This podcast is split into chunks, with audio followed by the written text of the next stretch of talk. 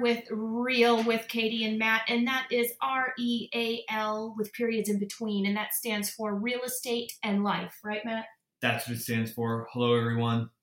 So, just would like to let you know that the purpose for this podcast that we do here periodically is to let our audience know just a little bit more about us, but also to bring real topics that we're questioned about every day to you with answers. Yes. So, do us a favor, like us, follow us, and comment or give us a review on whatever platform it is that you're listening to this today. We would really, really appreciate that.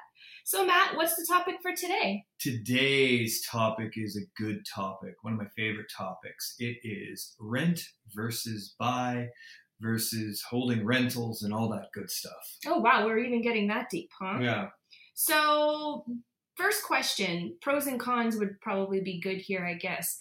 Um, if somebody can rent and they also have the option to buy, so they can do either or, Mhm.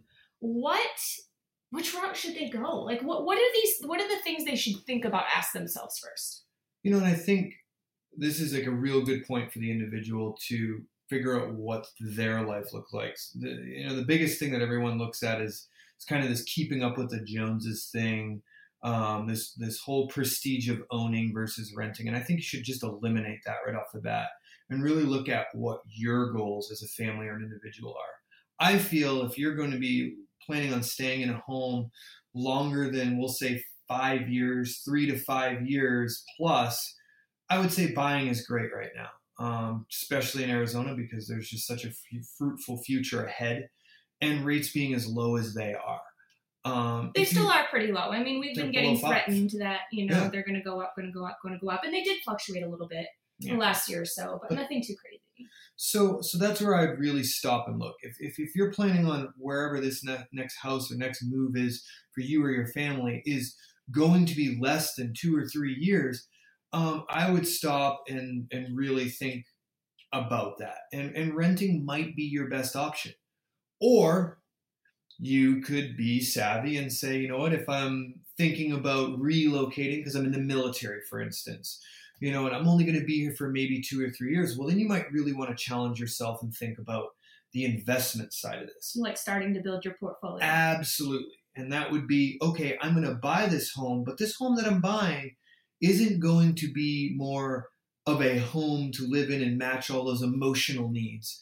It'd be more of buying a home that's going to fit those needs of your family for the next few years, but ultimately serve as an investment property after that because you move away and you turn it into a rental. Right. So there's so if you wanted to go that route and you wanted to start, you know, diversifying your portfolio, let's Mhm. say, and throwing a little bit of money at real estate, of course, we, you know, love that. Um, so what types of things would you look for when purchasing that home, knowing that, okay, I'm going to live in it for a couple of years, but I need to have something that is really attractive Mhm. to a, a greater group of people, a, the largest pool possible that you can pull. So, what types of things would somebody be looking for? Like, You know, I, I would probably start off with like the basic characteristics of the home. Probably a, th- I'd say definitely a three plus bedroom. If you can find one that's a four, that's great. That's huge on the I rental agree. market. I agree. Um, obviously, you're looking for a two plus bathroom because that's also going to attract families. Um, you're you're going to want to obviously find that balance between um, deferred maintenance and what you have um, budgeted for that because you know over those few years you're going to make want to make sure that you've addressed all major issues. You're not going to want to allow those to kind of pop up once they become a rental. Roof, AC, stuff like that. AC, um, probably really good to have. You know, what we do in a lot of our properties, we realized this with the last one is we just got rid of all carpet. We have a dog, so that makes it that much easier. easier, yeah. But when they slowly turn into rentals, because that's what our goal is, is we buy a home and when we move into it, it's about a two to four year plan, and then we will go buy another home but keep it as a rental. Right. And what we've realized is by not having the carpets, that it's just so much easier to maintain with the dog. But then it's so much easier once they turn into rentals. We're not dealing with that one issue. But there, that's just one of the pieces that you would, you know, kind of Look at. position. Um, in terms of the actual condition of the property, what we found because we just rented a one of our personal properties back in April of uh, 2018, before we moved to Ahwatukee. And so, um, what we did or what we noticed is that there's not a lot of really nice remodeled properties, fully remodeled throughout, Mhm. on the market as rentals. There's none. I mean, they're very slim to nothing. Um, and and a few people have realized this. You know, the owner of our uh, of our company, um, he he that's what he started doing. He realized there was a niche for this, and to put you know the extra fifteen to twenty five thousand dollars into a home, get it to you know nice nice you know I mean brand almost brand new condition. Something someone wants to live in. um, he was he was yielding like 20% more in rents and also getting a higher quality tenant someone that was looking for that prestige someone that was looking for that clean that clean house that that made them feel good so you know it's just something to think about there So Um, taking a page out of that book, which we've done because all three of our currently all three of our rental properties are, are pretty highly upgraded. Um, they were beating down the door to rent our place. they were like and we had our pick. Yeah, we really did. So, you know, kind of going back to what Kate originally asked, I would say, you know, bedrooms, bathrooms, uh, lot size. One of the big things is location. Huge. Huge, huge, huge. So you might say, hey, this is not an ideal location for I want to be with my family, but you might want to say, hey, is this close to a school, a college? Is it close to freeways? Is it close to where a lot of businesses are located? Like, for instance, here in Arizona, like Chandler right now is great. It's over by Intel. You have a lot of people that are coming in from other states Other being states. relocated, and they're in the same position that you might be in saying, hey, do I buy or rent? Right. And they're saying, you know what, we want to rent. We want to get a feel for this area before we really, you know, plant our feet. And um, and so those areas like that, um, you Right. definitely get a, a real, real good. I can totally agree with that, but also want to want to caution um, the listeners that if you purchase a property that is right up against a school, right in front of a school, Oh yeah. that could work out really, really well for somebody who has, you know, school age children. That could be phenomenal for them. But the idea when you're putting a rental on the market to find a tenant is you want to make it um, applicable to most. So you want the largest pool possible, and you might then be cutting out. Uh, the a bit of the tenant market there by being that close to a school Oh yeah. Like being in their neighborhood, yeah, but being right up against them. Oh, I don't think you ever want to be. You know, I mean, I think just like purchasing real estate, you don't want to be up against the school. You don't want to be up against a commercial building. You don't want to be against a main road. You don't. You know, what I mean, these are things that you can't change as the homeowner. These are Right. these are beyond you. So yeah, I definitely don't think that. Yeah. But like if you're in a neighborhood and you're across the street from a school, like for instance, our son's school is within a neighborhood and Yeah. you know, there's tons of houses across the street. When it's pickup time, Oh, it's chaos. I wouldn't want to live in that house. No, especially if you're right next to it. And I have a kid. But that I think that also falls into the same category of, of treating your purchase as an investment and saying, hey, what are the things that we can control and what are the things we can't? And we know that. Um, so you know, not to say, hey, don't go buy homes at back schools or eh, or or roads or things like that. Just make sure that you're getting a good deal and you understand The adjustments the, there, yeah. the adjustment that needs to be made to that value. You know, um, the the other big thing is cash flow. You know, there's there. I remember back in 2005 and six when there was this wild mis, you know, understanding where everyone was really just basing their investment off appreciation only and not even thinking about cash flow, which is the worst thing you can do in my eyes. Absolute Um, worst. you know you want to make sure that you're, you're you're working your budget so when you're purchasing this house let's just say hypothetically you're a new family you're wondering if you're going to live in this house for three years and you say hey let's buy a four bedroom home our budget's going to be we'll say $250000 right now $250000 is roughly right now kate what would you say that the payment on that would be um, if you were to put 10% down I don't know, in the low 1000s, like Yeah. 1300, We'll thir- something like that. we'll Let's just say say 13 1400 insurance included. all that we'll say 13 1400 included you know you're going to want to know that you can rent that property out for a minimum of $1700 when you go to do when you go on the end of this hmm So at least your cash flow is a couple hundred bucks a month. exactly a couple hundred bucks a month um, which is great because you know you take that and you times that by 12 that gives you you know if you're doing $200 you know two we'll say $300 that's you know a month that's $3600 in cash flow Mhm. No, hey, that's great. If you're getting in one of these FHAs or a VA. when you purchase it first because you're purchasing it as a primary property and as long as you live in the property for the amount of time specified for that purchase loan then yeah i mean exactly right. Especially if you're va you can totally get into something you know no money down. Um, and there's some things with va like uh, you probably might have to do a refinance or something like that to be able to use your VA benefits later down the road. So there's some different details in there, but what Matt's saying is true. Like on the surface, if you're purchasing as a primary property, typically it's going to be less money down than if you were purchasing an investment property where you're looking at what 20%. Twenty percent usually, and you're going to have a higher rate. So that's another good thing. True. When you buy as a primary, you get a much more appealing rate, um, less down payment. Um, so do the math. You know, three point five percent if you were moving into this two hundred fifty thousand dollar house. You know, you're you're you're looking at what right around six six thousand dollars and It's going to be a little give or take, yeah, six thousand dollars in a in a down payment, uh, plus your closing costs. Let's just round it to a cool ten thousand dollars to move into this house. Um, you know, if you're making thirty six hundred dollars a year in cash flow on your ten thousand dollar investment, do the math. That's pretty damn good. Just a couple of years. You know what I mean? That's- it back, and then that's- it's all gravy. That's almost thirty percent on that money a year right there that you're that you're earning.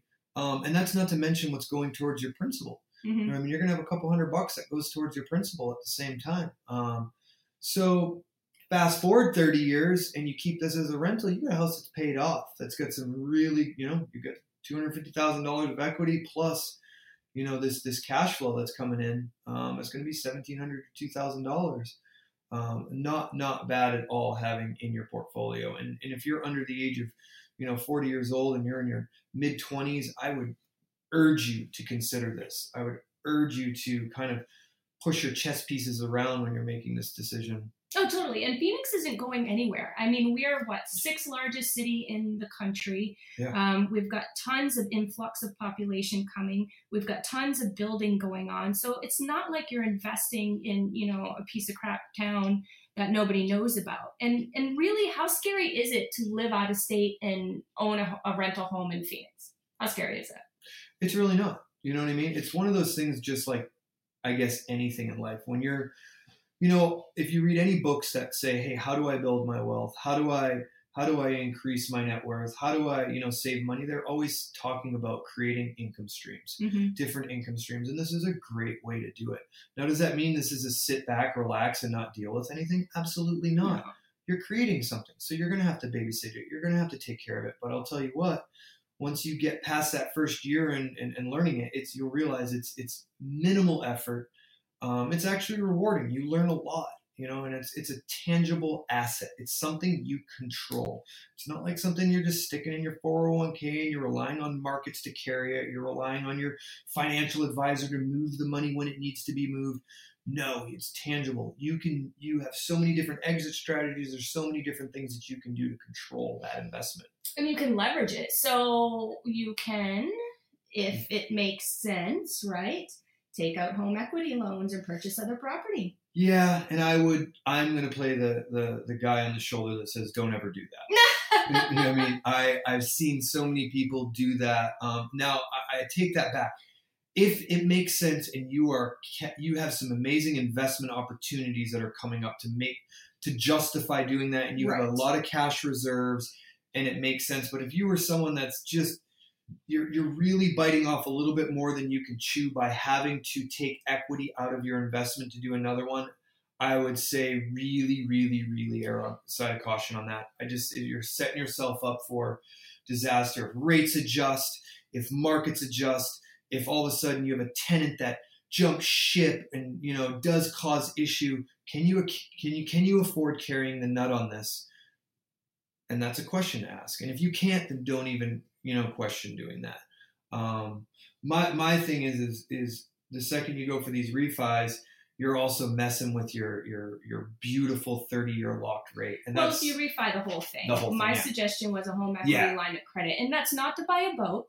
That's to sink into Yeah. something else that makes sense. So, like leveraging that asset. So you pay that asset down totally. You don't owe anything, and then you're like, okay, I'm going to throw a fifty thousand dollar mortgage on it, whatever the case may be. I'm going to extract that money. I'm going to go put it into this really super good deal here. Yeah, no, that. Um, that's what I mean. Not not buying like toys or something that would obviously is depreciating. Yeah, never, never use your money for that on home equity. Um, no, That's what I- got people in trouble in 2005. I was a lender back then, and I can't tell you how many home equities I wrote, and uh, they drove by the office a couple days later with a nice shiny boat or something or nice big vehicle, and I mean it just was crazy during that time. Well, and that's that's even on their primary residence they were doing that. And That's the scariest part. You know, when when when you're truly calculating your net worth, when you're removing all debt against equity to figure out what your equity is, you know, you're not even supposed to use your primary residence in that calculation. hmm You know, so that's just something to think about. Like, you know, you're you know, you definitely want to treat your home as home and don't get crazy with it. Right. Anything else that we haven't talked about about buy versus rent that's important? You know, um Like renting's not a bad thing. Not bad at all. There's this, you know, there's this thing out there that was, I don't know if it's a generation before us, this whole pride of ownership thing where you want, you want to be able to say, I own this home and it makes you feel good and you think what other, you know, what other people judge you on. I think that's total not BS. judgment, but it, there is something to be said about owning your own home and you know being in charge of your own shit. I agree. But at the same time, don't ever use that as like your motivation to buy the home. You know what I mean? If you know what I mean, if you don't feel that it's right, don't do it. But I also feel that the opposite goes. Don't be fearful. You know, make sure that you're creating your spreadsheet. Make sure you're creating your expenditures to figure out what makes sense for you. In other Um, words, don't rent because you're afraid to buy. Exactly. Thank you for clarifying. Yes. Yeah. Don't just rent just because you're scared to buy. There's so many people out there that I hear that, oh, I'm not buying now. I'm waiting for the next crash to happen. Well, When are you're gonna know when that happens? when are you going to know that's going to happen? And secondly, Once it starts going back up, because how the hell do you know how low it's gonna go until You it starts going back up? you don't. And the other thing is, is that crash isn't going to be the same crash that we experienced. Right. There's so many safeguards that have been put in place to prevent that same thing that we saw, especially in Arizona. Arizona was hit so hard because so hard. you got to figure like our economy was made up of like what was it? It was over fifty percent of Arizona's economy was made up of housing. So when our housing market crashed, everything crashed. We're not like that anymore. So if we were to experience some sort of crash or some sort of adjustment, it wouldn't be anywhere on the magnitude of what we saw before. And I think so many people are holding out for that, which hey, you to each their own Whatever, yeah. but I, I honestly feel like ask yourself. Now, the other thing is, is so many people sit there and say, "Hey, I want to buy when it's right. I want to get a lower price." Hey, if you're going to buy this home and you're going to stay in it for longer than ten years, let me ask you something. Getting it five to ten or twenty thousand dollars under where you think you should get it, does that justify paying one to two percent more in an interest rate? No.